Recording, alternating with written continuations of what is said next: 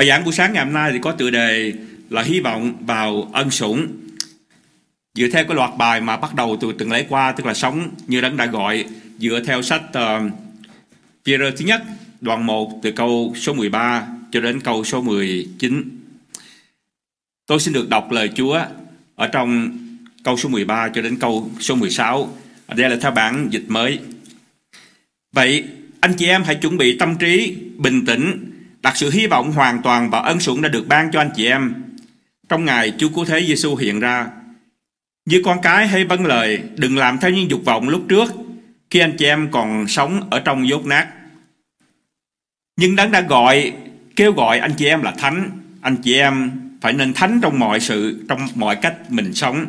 Vì Kinh Thánh chép rằng các ngươi phải thánh vì ta là thánh. Sau khi sứ đồ Phaerô giải thích về cái ân phước lớn lao, về sự cứu rỗi mà Đức Chúa Trời đã ban cho con dân của Ngài ở trong đoạn 1 từ câu 1 cho đến câu số 12, thì bắt đầu từ câu số 13, ông dạy người tín đồ phải sống như thế nào để có thể giống như cái đấng mà đã cứu họ, cái đấng mà đã gọi họ. Ở trong câu số 14 thì Phaerô ví cái người tín đồ và Đức Chúa Trời như là cha và con đây là quan hệ mà ông dùng cái câu là như con cái hay vâng lời. Con cái thì phải giống cha mẹ. Cũng vậy hệ là con cái của Đức Chúa Trời thì chúng ta phải bắt chước Đức Chúa Trời. Và một cái phẩm tính mà Phi-rơ kêu gọi con dân của Chúa giống như Ngài, tức là trong cái sự ăn ở thánh khiết. Câu số 13 thì nối liền đoạn Kinh Thánh từ uh, đoạn 1 uh, ờ, từ câu 1 cho đến câu số 12 và cái đoạn thứ hai là từ câu số 14 cho đến câu số 19. Câu số 13 thì bắt đầu với cái từ là vậy hay là bởi vì cái lý do này. Và sứ đồ phi nói với người đọc thư rằng chính bởi cái ơn phước lớn lao của sự cứu rỗi, tức là từ câu số 1 cho đến câu số 12 mà người tín đồ cần phải sống như đấng mà đã gọi họ như cha của họ ở trên trời. Câu số 13 theo bản dịch cũ thì nó hơi phức tạp. Viết rằng, vậy anh em hãy bền chí như thể thắt lưng, hãy tiết độ lấy sự trông cậy trọn vẹn đợi chờ ban cho ơn cho mình trong Đức Chúa Giêsu Christ hiện ra. Cái câu hãy bền chí như thể tắt lưng có nghĩa là gì? Ở trong cái thời đó đó thì cả nam lẫn nữ ở trong cái trang phục của họ thì cái áo ngoài của họ là một cái áo dài.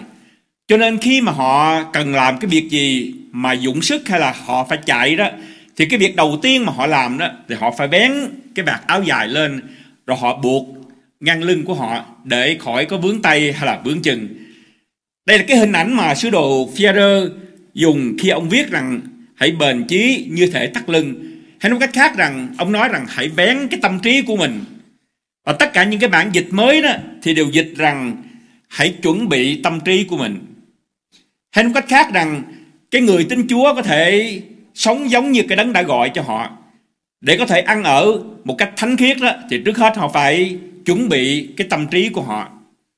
Hay là họ không để những cái chi phối của đời sống mà nó ảnh hưởng đến cái niềm tin của họ ở trong Chúa.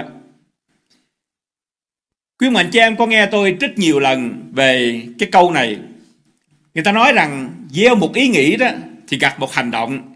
Gieo một hành động đó, thì gặt một thói quen. Gieo một thói quen đó, thì gặt một tính hạnh. Và gieo một tính hạnh đó, thì gặt một định mệnh. Như vậy tất cả đều bắt đầu từ trong ý nghĩ của chúng ta. Bởi vì lời nói, hành động, thái độ, cư xử chẳng qua chỉ là thể hiện của những suy nghĩ của tôi và quý mạnh chị em. Và chính vì vậy cái lời dạy đầu tiên của sứ đồ phi đó để chúng ta có thể sống như đấng mà gọi chúng ta đó, là chúng ta phải bén cái tâm trí của chúng ta lên. Hay nói cách khác rằng để có thể chạy được, thì chúng ta phải bén cái áo dài để khỏi vướng tay, vướng chân. Thì cũng vậy, tâm trí của chúng ta cũng phải được chuẩn bị, phải được chuẩn bị sẵn sàng. Và một điều quan trọng mà sứ đồ phía dạy trong cái việc chuẩn bị tâm trí của người tin Chúa là phải đặt trọn hy vọng của họ vào ân điển của Đức Chúa Trời. Và đây là cái lý do mà bài giảng có tựa đề là hy vọng vào ân sủng của đấng mà đã gọi chúng ta theo bản dịch mới. hy vọng vào Chúa, hy vọng vào ân điển của Chúa, chứ không phải hy vọng vào đời này. Và tôi mong rằng cái bài giảng buổi sáng ngày hôm nay thì có thể giúp cho quý mạnh chị em hiểu rõ hơn về cái lời dạy của sứ đồ Phaolô khi ông viết về cái sự quan trọng của việc Chúa sống lại. Quý bạn cho em nhớ trong đoạn 15 khi ông viết về cái việc mà quan trọng và ông lý luận về cái chữ sự Chúa sống lại với cái niềm tin của người à, cơ đốc đó thì ông có viết rằng nếu hy vọng của chúng ta ở trong Chúa cứu thế chỉ về đời này mà thôi thì chúng ta là những kẻ đáng thương hại hơn hết trong tất cả mọi người. Tôi tin rằng quý mạnh chị em sẽ hiểu rõ hơn cái lời của sứ đồ Phaolô khi ông viết là tại sao trong tất cả những người ở trên thế gian này mà nếu là những người tin Chúa mà chúng ta chỉ đặt cái niềm tin hay là đặt hy vọng của chúng ta vào những điều ở trên thế gian này thì chúng ta là những người đáng thương hại hơn hết. Ba điều trong bài giảng của sáng ngày hôm nay. Thứ nhất, hy vọng là gì? Tại sao hy vọng lại liên hệ đến cái việc chuẩn bị tâm trí để có thể sống hay là làm theo cái đấng mà đã gọi chúng ta? Thứ hai là tôi muốn trình bày với quý mạnh chị em về năm cái quan điểm khác nhau của người đời về hy vọng và những cái cách thức mà thông thường họ giải quyết về theo năm cái quan điểm này. Và cái phần thứ ba là hy vọng vào ân sủng hay là hy vọng theo lời của Kinh Thánh dạy. Thứ nhất, hy vọng là gì? Sau đây là một số những cái định nghĩa về hy vọng. Và đây là những cái định nghĩa mà quý mạnh cho em có thể tìm thấy ở ngoài. Cái thứ nhất đó, hy vọng là mong muốn điều gì tốt đẹp ở trong tương lai. Quý mạnh cho em chú ý với tôi rằng theo cái định nghĩa này đó thì hy vọng nó liên hệ đến hai điều. Cái điều thứ nhất đó, hy vọng liên hệ đến cái điều mà chúng ta mong muốn. Và cái điều thứ hai là hy vọng liên hệ đến tương lai, liên hệ đến điều mà chúng ta mong muốn và tương lai. Dĩ nhiên khi mọi người mong muốn thì mọi người đều mong muốn những điều tốt đẹp xảy ra phải không quý mạnh cho em? Định nghĩa thứ hai, hy vọng diễn tả sự chờ đợi, sự mong mỏi, mong muốn điều gì đó xảy ra theo ý của mình, cho dù cái điều đó có xảy ra hay là viễn vọng. Một lần nữa chúng ta thấy theo cái định nghĩa này đó, thì hy vọng nó gắn liền với những điều mà tôi và quý mạnh chị em chờ đợi, mong mỏi, nhưng mà nó chưa xảy ra. Bởi vì nếu đã xảy ra thì không ai mà hy vọng làm chi. Và những gì mà tôi và quý mệnh chị em mong mỏi có thể sẽ xảy ra hay là có thể sẽ không xảy ra. Cái định nghĩa thứ ba là hy vọng là sự trông chờ, ấp ủ niềm tin những điều mình mong muốn sẽ xảy ra ở trong tương lai. Một lần nữa, mong mỏi hay là mong ước và tương lai. Nhưng theo cái định nghĩa này đó thì chúng ta có thêm một điều nữa, tức là niềm tin, ấp ủ niềm tin của những điều mình mong muốn sẽ xảy ra ở trong tương lai những điều này thì thường không nằm ở trong giới hạn khả năng bản thân mà phụ thuộc vào các yếu tố ngoại cảnh. Thật vậy quý mạnh chị em. Như vậy thì theo các định nghĩa này, tất cả các định nghĩa này thì hy vọng liên hệ đến những điều gì mà người ta mong muốn, người ta mơ ước, người ta chờ đợi ở trong tương lai. Thậm chí nó liên hệ đến cái niềm tin của một người. Bởi vì nếu người ta không tin thì làm sao người ta hy vọng được? ngay cả những người vô thần ngay cả những người không tin vào trời đất đó, thì họ cũng phải tin vào điều gì phải không quý mạnh cho em bởi vì nếu không tin thì làm sao mà có thể có hy vọng được họ có thể tin vào khả năng của họ họ có thể tin vào sự giúp đỡ của những người chung quanh của gia đình của bè bạn hay là họ có thể tin vào xã hội hay là chính quyền vân vân nói cách khác rằng hãy một người có hy vọng đó là người đó phải tin vào tương lai Hy vọng có thể là những điều mà chúng ta tin chắc rằng sẽ xảy ra, sẽ thành tựu. Hay có thể là chỉ là những điều mà chúng ta mơ ước mà nó vượt quá cái khả năng, vượt quá giới hạn của mình. Đây là cái sự khác biệt giữa một người nói rằng tôi hy vọng mọi người ở trong hội thánh đó, đến cuối tháng năm này sẽ chủng ngừa Covid. Đây là cái lời nói bày tỏ cái niềm hy vọng và cái lời thứ hai là như thế này. Tôi hy vọng rằng sáng ngày mai khi tôi thức dậy đó thì trên thế giới này cái bệnh Covid nó không còn nữa. Quý mạnh trang có thấy sự khác biệt không ạ? Cái lời đầu tiên bày tỏ cái sự hy vọng có thể xảy ra. Và chắc chắn nếu chúng ta thực hiện đó thì có thể xảy ra. Nó nằm ở trong cái khả năng của chúng ta và nó đòi hỏi cái nỗ lực, cái sự cố gắng, cái hành động của chúng ta. Nhưng cái lời thứ hai, tôi hy vọng rằng sáng ngày mai khi tôi thức dậy đó thì bệnh Covid ở trên thế giới mất đi. Cái đó chỉ bày tỏ một cái niềm ao ước nhưng chắc chắn sẽ không xảy ra. Quý bạn chị em thấy như vậy có sự khác biệt giữa hai hy vọng này. Có lấy một ví dụ khác. Như một người nói rằng mùa hè này đó thì tôi sẽ đi nghỉ mát ở Hawaii. Họ thể hiện một cái hy vọng phải không quý bạn chị? Và một người thì nói rằng tôi hy vọng ở trong năm nay thì tôi trúng số độc đắc. Cái việc một người thể hiện cái hy vọng rằng họ sẽ đi nghỉ mát ở Hawaii đó thì họ nào phải chuẩn bị, họ phải mua vé mua vé máy bay rồi thì họ book, book hotel rồi thì họ phải chọn xe vân vân chọn lựa những nơi mà họ sẽ đi đến thăm. Tức là họ phải chủ động để thực hiện cái điều đó. Mặc dù họ bày tỏ cái niềm hy vọng. Nhưng khi một người nói rằng tôi hy vọng rằng trong năm nay tôi sẽ trúng số độc đắc thì họ chỉ có thể làm một việc thôi quý mạnh chị em. Việc gì họ có thể làm? Họ chỉ có việc là mua vé số thôi. Rồi tất cả những việc còn lại thì hoàn toàn ngoài cái khả năng ngoài cái dự tính, ngoài tầm tay của họ. Như vậy, hy vọng có thể là cái ước muốn, tất cả đều là những cái ước muốn mong mỏi. Nhưng có những hy vọng thì đòi hỏi cái sự hành động của chúng ta, sự hiểu biết của chúng ta. Hành động, hiểu biết và cái sự tham gia của chúng ta để có thể biến hy vọng trở nên sự thật nhưng cũng có những hy vọng đó, thì chúng ta gọi rằng như là hảo huyền, quý ông anh chị em. Mơ ước chỉ để mơ ước mà thôi. Hy vọng chỉ để hy vọng mà thôi. Nhưng không ai ở trong đời sống này mà có thể sống mà nếu không có hy vọng cả. Khi một người tuyệt vọng đó thì cuộc đời hoàn toàn mất đi ý nghĩa và mục đích. Mặc dù cái đời sống của người đó có đầy đủ, thậm chí dư dật về vật chất nữa hy vọng nó ảnh hưởng trực tiếp đến tương lai. Nếu một người sống với hy vọng, thì ngày mai đó là cái ngày mà người ta mong đợi sẽ xảy đến. Không khuyến mạnh chưa? Bởi vì họ còn hy vọng. Nhưng nếu một người sống ở trong tuyệt vọng đó, thì ngày mai cũng là vô nghĩa, cũng giống như hôm qua hay là bữa ngày. Mỗi ngày đều vô nghĩa cả.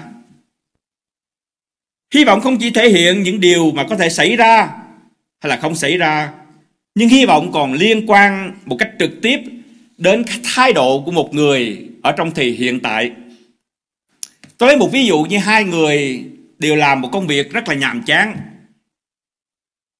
nhưng một người đó thì được hứa rằng sau một năm làm cái việc nhàm chán đó sẽ được trả 20.000 đô la. Cũng khá nhiều.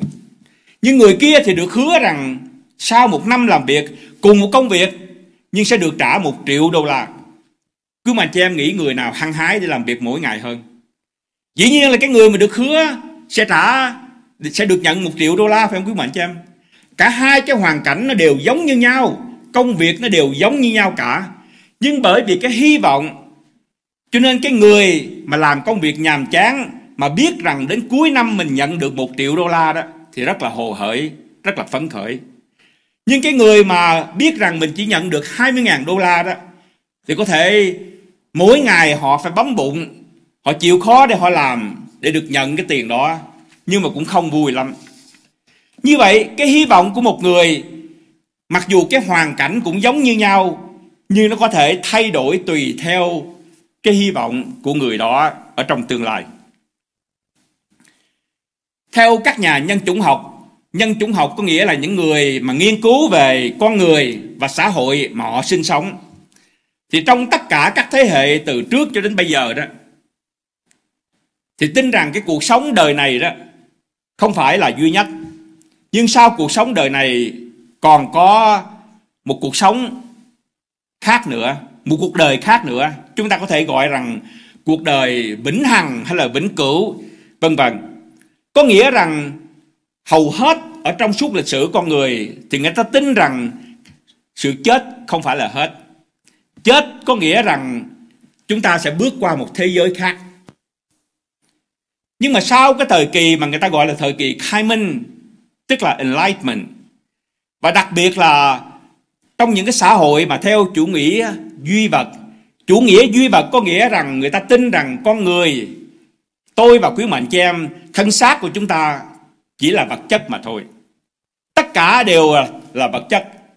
Cho nên cuộc sống này đó chỉ là duy nhất.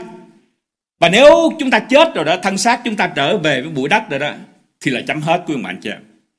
Như vậy sự chết là sự cuối cùng. Không có cuộc đời nào ở đằng sau sự chết. Và nếu mà theo cái suy nghĩ, theo cái niềm tin này đó, thì không có linh hồn, không có thượng đế, không có thiên đàng, cũng không có địa ngục. Và chết là hết. Và con người ở trong xã hội ngày hôm nay, đặc biệt ở trong những xã hội như là ở các nước Âu Châu, thậm chí ở Hoa Kỳ hay là Việt Nam, mà theo chủ nghĩa duy vật đó, thì tin rằng cuộc đời này là cuộc đời duy nhất. Chẳng có cái gì mà ở đằng sau sự chết cả. Và cái niềm tin và cái suy nghĩ này, cái hy vọng này đó, nó ảnh hưởng rất nhiều. Tôi xin lỗi, nó ảnh hưởng rất nhiều đến cái hy vọng của một người. Tôi giải thích như thế này. Nếu tôi tin rằng không có đời sau, nếu tôi tin rằng không có sự phán xét trong ngày cuối cùng, thì khi tôi sống đó, tôi chỉ sợ người ta bắt bắt tôi khi tôi làm lỗi. Vì vậy nếu tôi tìm đủ mọi cách để tôi khỏi bị bắt, khỏi bị chính quyền bắt, khỏi bị người ta bắt tôi đó, thì là tôi có thể sống phè phỡn phải không của mình chăng? Bởi vì chết là hết. Tôi phủi tay. Mọi người cũng như tôi. Nếu mà chúng ta trên đời này đó mà chúng ta có gian lận, chúng ta có độc ác đi nữa đó mà chúng ta thoát được đó thì là hết. Quý anh chị em có đồng ý với tôi. Nhưng mà nếu tôi tin rằng có một cuộc sống đời sau, nếu tôi tin rằng có một Đức Chúa Trời công chính, Chúa sẽ xử tôi, mặc dù trong đời này đó tôi có thể thoát được, nhưng tôi sẽ chắc chắn không thể thoát được khi cái đấng mà công chính sẽ phán xét tôi. Thì tôi sợ cái điều đó.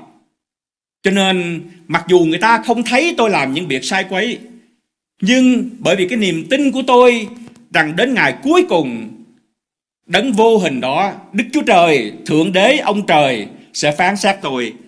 Cho nên cái điều đó nó gìn giữ cái lương tâm của con người, gìn giữ cái đạo đức của con người. Cho nên ai nói rằng muốn tin gì thì tin, không quý ngoại chị em. Cái niềm tin của chúng ta nó ảnh hưởng trực tiếp đến cái thái độ và cái nhân sinh quan ở trong đời sống của chúng ta. Và chính vì vậy sứ đồ Phi-rơ dạy rằng nếu chúng ta muốn sống một cách thánh khiết đó thì cái việc đầu tiên đó chúng ta phải bén cái tâm trí chúng ta lên. Hay nói cách khác rằng chúng ta phải để ý về những gì mà tôi tin, những gì mà tôi hiểu, những gì tôi biết, những gì mà được dạy, vân vân.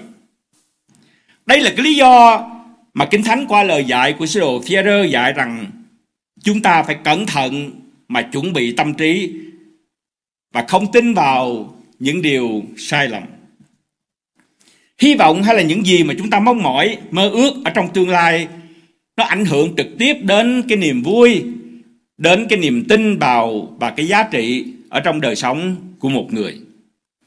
Nếu chúng ta chỉ hy vọng vào cái vật chất của đời này nếu chúng ta hy vọng rằng cuộc đời này đó là một và tất cả, và khi mất đi đó, thì chúng ta hết. Như vậy, khi tôi và quý mạnh chị em nếu theo cái niềm tin này, nếu chúng ta mất đi những điều mà chúng ta đang có trong cái thế giới này, thì chúng ta trở nên tuyệt vọng. Nhưng nếu chúng ta tin rằng đó, cuộc đời này không phải là tất cả, nhưng bên cạnh đó tôi còn có một cuộc đời sau ở trên thiên đàng, thì dù tôi có mất đi những điều ở trong vật chất này đó tôi vẫn còn có hy vọng. Tôi vẫn còn có hy vọng vào đấng sẽ ban thưởng cho tôi, đấng sẽ ban phước cho tôi.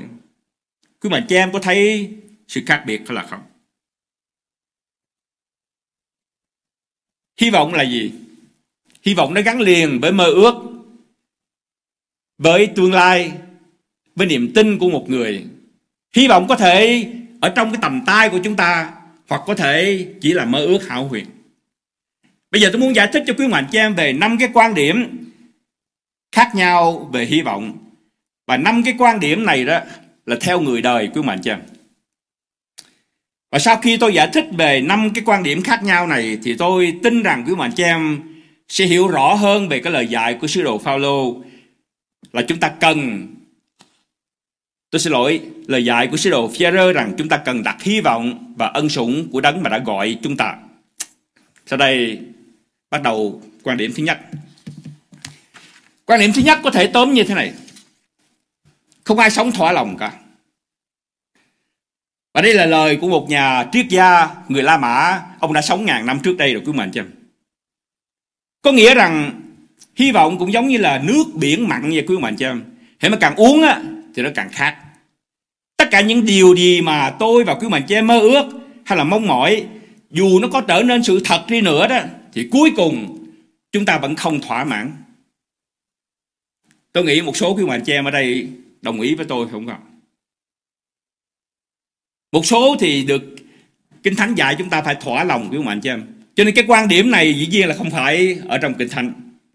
Quan điểm thứ hai là theo một nhà văn hiện đại tên là Wallace Stevens. Ở trong mọi sự thỏa lòng tôi vẫn luôn luôn ao ước có một cái niềm vui, có một hạnh phúc nào đó mà không thể mất được.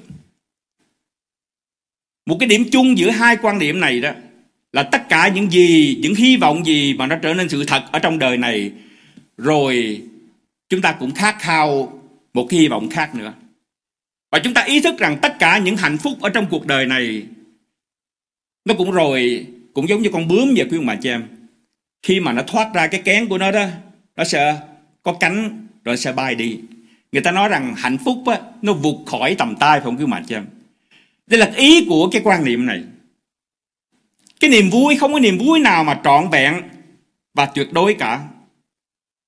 Chúng ta có một thời gian rồi sau đó cũng hết vui hay là mất vui quý mạnh chứ. Tôi nghĩ rằng tôi vui thỏa khi uh, hy vọng của tôi được thành tựu. Nhưng thật sự thì cái niềm vui đó cũng chỉ là tạm bợ mà thôi, cũng chỉ là nhất thời mà thôi. Và không có gì mà ở trong cuộc đời này là trọn vẹn là trường cửu cả. Cho nên vì vậy, không có hy vọng nào mà thật sự đem lại sự vui thỏa một cách trọn vẹn và trường cửu cả. Quý mình cho em chắc đồng ý không? Quan điểm thứ ba là theo một tác giả người Na Uy tên là Henrik Ibsen. Khi lấy đi điều dối trá của đời mà ông gọi là life lie, người ta sẽ mất hết mọi hạnh phúc. Có nghĩa là gì? Cái mà ông gọi là điều dối trá của đời đó là những vật chất ở trong đời sống này. Tức là nhà cửa, công việc, tài sản, của cải mà chúng ta tạo được ở trong đời này. Và nếu chúng ta mất đi những vật chất đó đó thì chúng ta cũng mất hết hạnh phúc của chúng ta. Hay nói cách khác rằng theo cái quan điểm này đó thì cái hy vọng của con người đặt hoàn toàn vào những gì họ có. Đặt hoàn toàn vào những gì mà họ có, những vật chất mà họ có ở trong đời sống này. Và một khi những vật chất đó mất đi rồi đó thì họ cũng chẳng còn gì hạnh phúc. Nhưng quý mạnh chị em ơi, trong đời này có gì mà vĩnh viễn trường cũ? Quý mạnh chị em có nhớ rằng sứ đồ Phaolô thì nói rằng những gì mà chúng ta thấy được đó chỉ là tạm thời. Những gì mà chúng ta không thấy được mới là trường cửu vô cùng. Đúng đúng thật phải quý mạnh cho em. Tất cả những gì mà tôi và quý mạnh cho em thấy được qua thời gian thì cũng sẽ mất đi, cũng sẽ thay đổi, cũng sẽ tan biến. Có hạnh phúc nào ở trong cuộc đời này mà trường cửu mà vĩnh viễn quý mạnh cho em. Khi nam nữ mới lớn lên thấy cái người đó thì mình thương, muốn lập gia đình. Sau khi mình lập gia đình xong đó thì mình thấy ủa một buổi sáng thức dậy mình thấy là tại sao mình lập gia đình với người này? Thôi bây giờ ráng sống, ráng sống với người đó một thời gian rồi đó thì chúng ta thằng thấy ồ cũng có niềm vui. Nhưng rồi một thời gian rồi đó thì lại mất niềm vui. Cuộc đời là như vậy quý ông mạnh chứ? Quan điểm thứ tư là đây là một quan điểm rất hiện đại. Theo một người phụ nữ viết báo ở thành phố Nữ Ước. Có thể tóm tắt như thế này. Tôi vỡ mộng sau khi đạt được mọi điều tôi mơ ước hay là hy vọng. Trong cái bài viết thì bà viết về một vài tài tử mà nổi tiếng bà biết trước và sau khi mà họ thành công. Trước đó, trước khi mà họ trở nên những tài tử nổi tiếng đó, thì họ là những người làm nghề tạm bợ, như là họ uh, làm những nghề tạm bợ sống qua ngày, cho đến khi mà họ được khám phá để trở nên những người thành công, những người nổi tiếng. Có thể họ phải ờ, gác cửa cho một phòng trà, hay là họ phải bán mỹ phẩm ở trong mò. Nhưng mà sau rồi thì họ được khám phá, họ trở nên một người rất thành công, rất nổi tiếng, rất giàu có. Nhưng một điều rất lạ là họ vẫn thấy rằng tôi vẫn là tôi. Và bà biết như thế này, tôi xin được tạm dịch. Những điều khổng lồ mà họ cố đạt được, danh tiếng mà họ mơ ước để cuộc đời của họ có ý nghĩa, thỏa mãn và hạnh phúc cuối cùng mà họ cũng đạt được. Nhưng họ không thay đổi gì, họ vẫn là họ. Sự vỡ mộng đó khiến cho họ kêu gào và không chịu đựng nổi đời sống. Quý mạnh chị em có biết rằng theo thống kê, những người mà sinh viên đại học ở trường Harvard là những người tự tử cao hơn hết. Quý mạnh chị em có thấy rằng những tài tử minh tinh á, tại sao họ lại nghiện ngập, tại sao họ lại thất vọng ở trong đời sống. Đây là cái quan điểm đó kêu mạnh chị. Và bà biết như thế này. Khi Thượng Đế muốn chơi một trò đùa thực sự thối nát với bạn, thì Ngài bán cho bạn điều mà bạn mơ ước sâu sắc nhất. Rồi sau đó thì ông trời sẽ cười khi bạn đột nhiên nhận ra rằng bạn chỉ muốn tự sát. Những cái lời này, nếu mà quý mạnh cho em đọc theo Anh ngữ đó, thì nó vừa may mỉa, nhưng đồng thời nó cũng rất thật, quý mạnh cho. Bởi vì nếu hy vọng, hạnh phúc mà đạt được theo cái cách này đó, thì tất cả những người sinh sống, những người tài tử minh tinh đều thỏa lòng đâu có ai mà lại ly dị, đâu có ai mà lại tự tử đâu có ai mà lại nghiện thuốc phải không quý ông bà nói rằng một khi hy vọng trở nên sự thật sau khi một người đã thành công nổi tiếng thì người này phải nhận thức rằng cuộc đời của họ vẫn vô vị vẫn vô nghĩa như khi mà họ chưa thành công, chưa nổi tiếng. Nhưng mà trái lại quý mạnh chứ em, khi một người chưa thành công đó, thì cái hy vọng để họ được thành công là một cái động cơ, một cái mục đích để họ thức dậy mỗi buổi sáng, để họ đi làm, để họ trở nên thành công. Nhưng sau khi đã đạt được cái điều đó rồi, sau khi đã đạt được điều mà tôi mơ ước rồi đó, thì tôi còn làm gì nữa quý mệnh chứ? Và lúc bây giờ thì mục đích và ý nghĩa của cuộc đời cũng không còn nữa. Cái quan điểm thứ năm cuối cùng là theo một giáo sư của trường đại học Anh Quốc tên là C.S. Lewis và ông cũng là một người tin Chúa.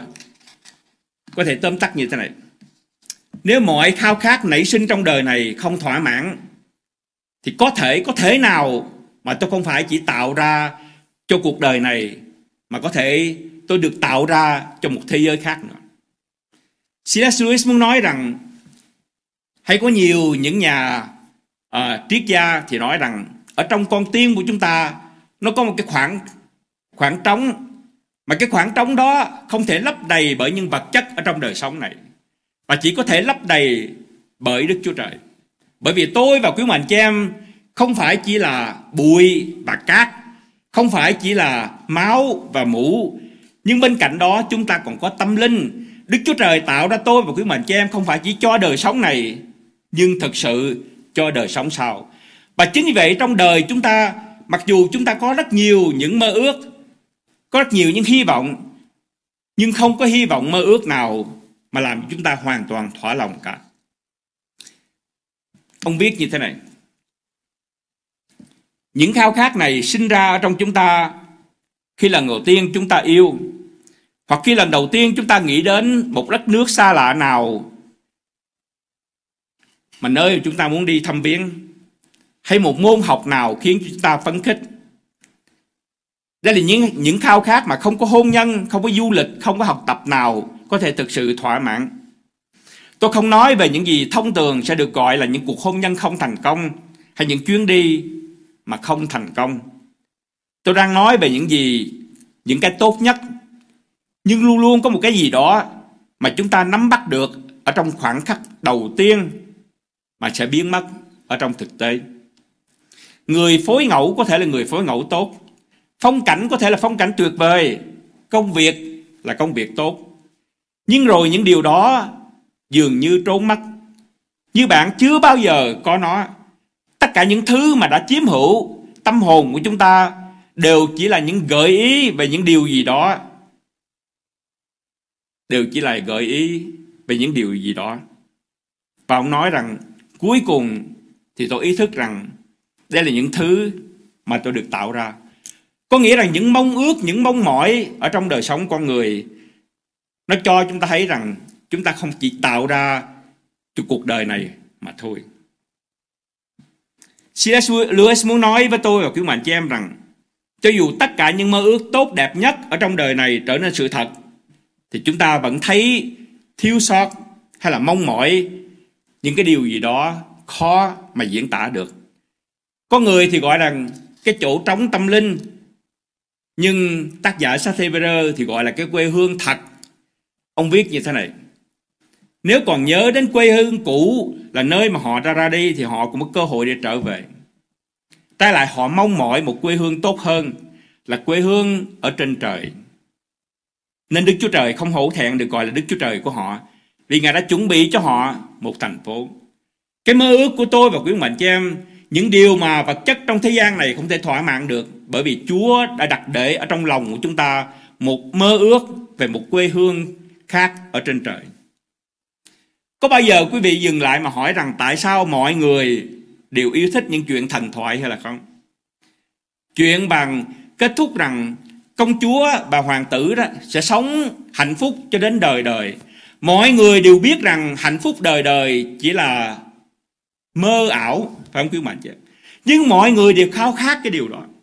Chúng ta khao khát đọc những câu chuyện có một kết thúc vô cùng tốt đẹp. Chúng ta mong mỏi đọc những câu chuyện mà kẻ ác đó sẽ bị phạt. Người công chính sẽ thành công. Công chúa bị bắt sẽ được hoàng tử đẹp trai giải cứu. Phải không quý mạnh? Mọi người đều muốn những câu chuyện nữa. Quý mạnh chị em có bao giờ dừng lại và tự hỏi tại sao tôi lại mơ ước về những điều này? Bởi vì Chúa đặt để trong chúng ta, trong lòng của chúng ta những điều đó quý mạnh chị em. Năm cái quan điểm khác nhau này nó đến từ thực tế ở trong đời sống. Khi những tác giả này nhận xét, khi họ quan sát, khi họ nghiên cứu những thái độ, những phản ứng khác nhau, hy vọng không còn ở trong cuộc đời của một người. Hầu hết những người trẻ tuổi đó thì tin rằng cuộc đời và những gánh nặng cuộc đời khiến cho những người giống như tôi và quý mạnh chị em, những người lớn tuổi trở nên bi quan, cho nên họ không còn lạc quan, không còn hy vọng. Nhưng mà họ nghĩ rằng tôi khác, chúng tôi khác, tôi là một thế hệ mới. Họ vẫn tin vào một thiên đàng ở trên đất này. Họ vẫn tin rằng cái hy vọng ở trong lòng họ đó có thể thành đạt. Và khi thành đạt thì họ sẽ hạnh phúc cho đến đời đời. Nhưng tôi thưa với quý bạn chị em, tôi cũng từng là một trong những thanh niên đó. Tôi có những lý tưởng mà tôi tin rằng khi tôi đạt được những lý tưởng đó thì hạnh phúc sẽ ở trong cái tầm tay của tôi. Nhưng đến tuổi này tôi ý thức rất rõ quý mạnh chị em. Tất cả những hy vọng ở trong đời của chúng ta chỉ là như nước biển mặn. Nó uống hoài cũng không bao giờ khát đủ cả. Nhưng trong cái quan năm quan điểm đó chỉ có một quan điểm thì nói rằng cái lý do mà chúng ta không bao giờ thỏa mãn với những hy vọng trong đời này là bởi vì Đức Chúa Trời đặt để ở trong tôi và quý mạnh chị em một mơ ước mà cái thế gian này không bao giờ có thể đáp ứng được, có thể thỏa mãn được. Những người ở trong tuổi 60, 70 như tôi và một số con ca chúa ở đây thì bắt đầu hiểu rằng mọi hy vọng ở trong đời sống chắc sẽ không thành đạt. Chắc chắn cũng có một số những hy vọng mà chúng ta sẽ không bao giờ có thể thấy được nó. Và chúng ta cũng ý thức một điều thứ hai là không có hy vọng nào ở trong đời này mà thỏa mãn hoàn toàn hay là tồn tại lâu dài cả. Tất cả chỉ là tạm bợ mà thôi. Chúng ta sẽ không bao giờ có thể có một việc việc làm mà hoàn toàn lý tưởng hay là một hôn nhân mà hoàn toàn lý tưởng. Và khi chúng ta ý thức được điều này đó thì một số chấp nhận những thất vọng ở trong đời sống để họ tiếp tục sống từ ngày này qua ngày khác. Một số khác thì tiếp tục phấn đấu đi tìm cho họ một hy vọng mới, một lý tưởng mới, một môi trường mới mà họ tin rằng có thể trọn vẹn hơn. Nhưng cũng có một số khác thì họ trở nên cay đắng phẫn nộ. Họ ghét mình, họ ghét người, rồi họ ghét đời, rồi họ ghét cả luôn Đức Chúa Trời. Và đây là những người mà họ nghĩ rằng họ là nạn nhân của cuộc đời này. Nạn nhân của cha mẹ của họ khi họ lớn lên.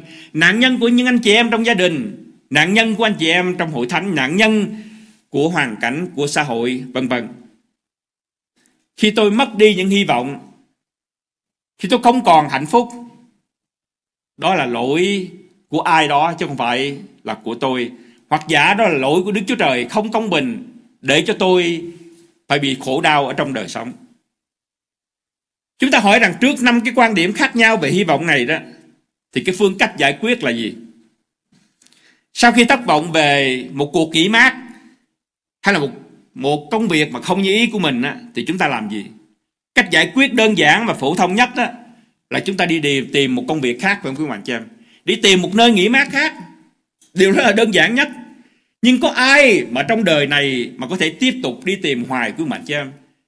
Đến mỗi lúc nào đó khi cái thân xác này nó trở nên già yếu lúc bây giờ chúng ta cũng không còn có những năng lượng ở trong đời sống cũng không còn có những mức mơ ước như trẻ tuổi chúng ta nói rằng thôi đủ rồi thôi đủ tôi chấp nhận cái nơi, cái vị trí của tôi đang sống.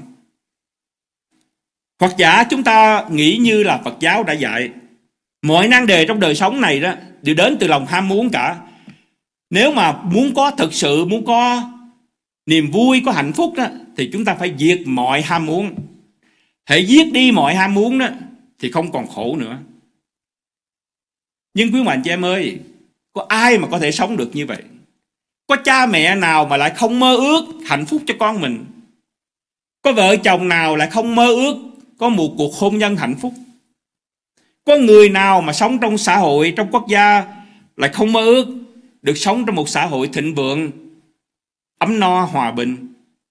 Nếu diệt hết tất cả mọi mơ ước trong đời sống, thì chúng ta còn có ý nghĩa gì để sống nữa quý mạnh chứ?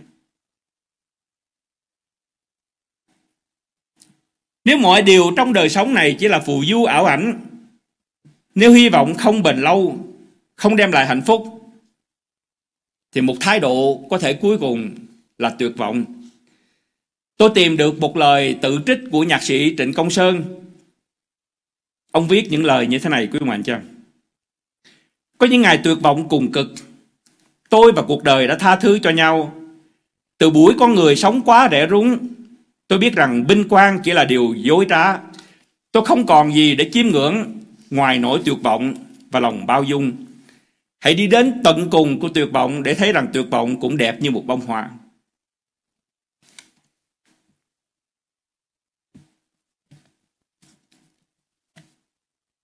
Đây là những quan điểm về hy vọng và những cách giải quyết cuộc đời. Nhưng sứ đồ Phaolô, sứ đồ pierre kinh thánh không dạy tôi và quý ông bà chị em như vậy. Vậy anh chị em hãy chuẩn bị tâm trí bình tĩnh, đặt sự hy vọng hoàn toàn vào ân sủng sẽ được ban cho anh chị em trong ngày Chúa Cứu Thế Giêsu hiện ra. Hy vọng của chúng ta là gì quý ông bà chị? em? Hy vọng của chúng ta là vào ân sủng, là vào Đức Chúa Giêsu Christ, là vào sự chết, sự sống lại, vào lời hứa của Ngài. Hy vọng này nó khác với hy vọng của người đời. Mặc dù dưới mắt người đời có thể cho rằng hy vọng và ân sủng của Chúa là ảo tưởng. Nhưng nếu lời Chúa dạy tôi và quý mạnh cho em, nếu lời Chúa dạy tôi và quý mạnh cho em, chúng ta tin và điều đó sẽ đem đến hy vọng cho cuộc đời của chúng ta. Trong sách Roma đoạn kinh thánh mà quý mạnh cho em đã nghe đọc, sứ đồ Phaolô, sứ đồ Phaolô lý luận về cái hy vọng của người tin Chúa. Nhưng Ông viết như thế này. Trước mặt Đức Chúa Trời đấng người đã tin, đấng làm cho kẻ chết sống lại và định những điều chưa có như có rồi. Có nghĩa rằng ông hy vọng, ông tin tưởng vào cái đấng mà có thể thực hiện những điều mà ngay cả những người khác nói rằng không thể xảy ra được. Người vẫn tin trong hy vọng, người ở đây tức là Abraham vẫn tin trong hy vọng dù không có gì để hy vọng nên người trở thành cha của nhiều dân tộc như lời đã phán. Người tin lời Kinh Thánh dạy thì biết rằng thiên đàng ở trên đất này chỉ là một mơ ước, một ảo tưởng, không có thật. Nhưng thiên đàng ở sau cuộc sống này là sự rất thật của mình chứ và sẽ tồn tại đời đời. Kinh Thánh dạy tôi và quý mạnh chị em rằng chúng ta nên thật thỏa lòng về những gì mà Chúa ban cho chúng ta ở trong đời sống này.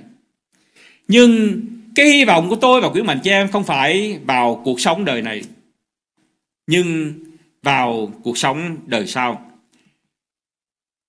Kinh Thánh dạy tôi và quý mạnh chị em rằng sự kinh tín cùng sự thỏa lòng ấy là một lưới mối lợi lớn. Bởi vì chúng ta ra đời chẳng đem theo gì, thì chúng ta qua đời cũng chẳng đem theo gì. Miễn là chúng ta đủ ăn đủ mặc thì phải thỏa lòng.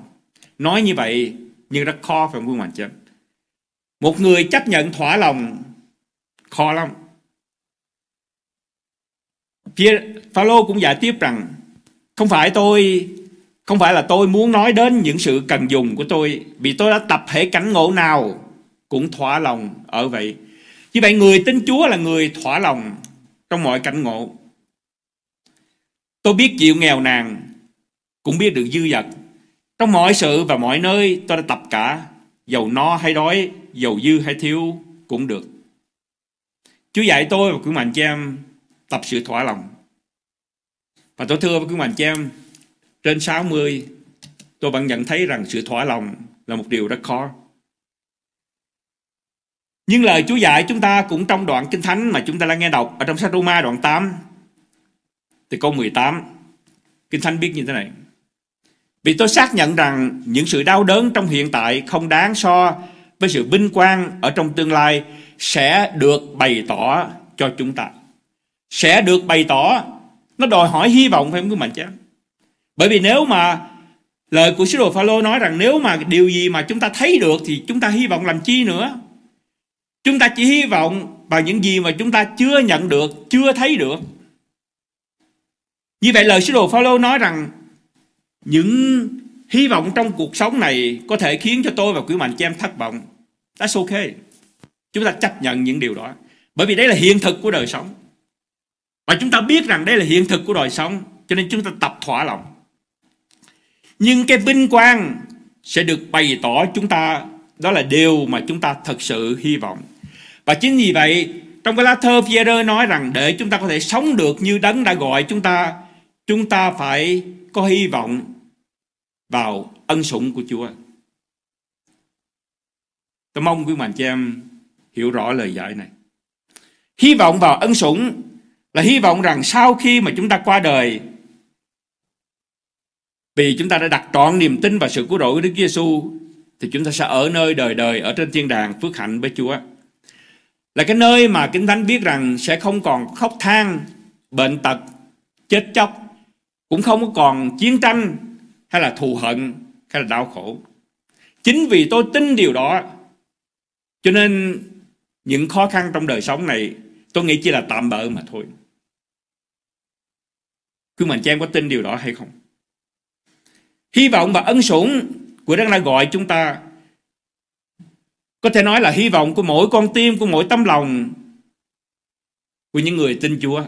Bởi vì chúng ta ý thức rất rõ rằng không có hạnh phúc nào ở trong đời này mà tồn tại cả. Tất cả có đó rồi cũng sẽ mất đó. Nhưng cái hạnh phúc đời đời đó không tìm được ở trong đời sống này quý mạnh chị em. Nhưng ở đằng sau cánh cửa mà khi chúng ta trả lại cái hơi thở cuối cùng chúng ta cho Chúa, chúng ta sẽ bước qua cuộc đời đó và đó chính là nơi mà chúng ta đặt trọn hy vọng của chúng ta vào. Hy vọng và ân sủng của đấng mà gọi tôi và quý mạng chị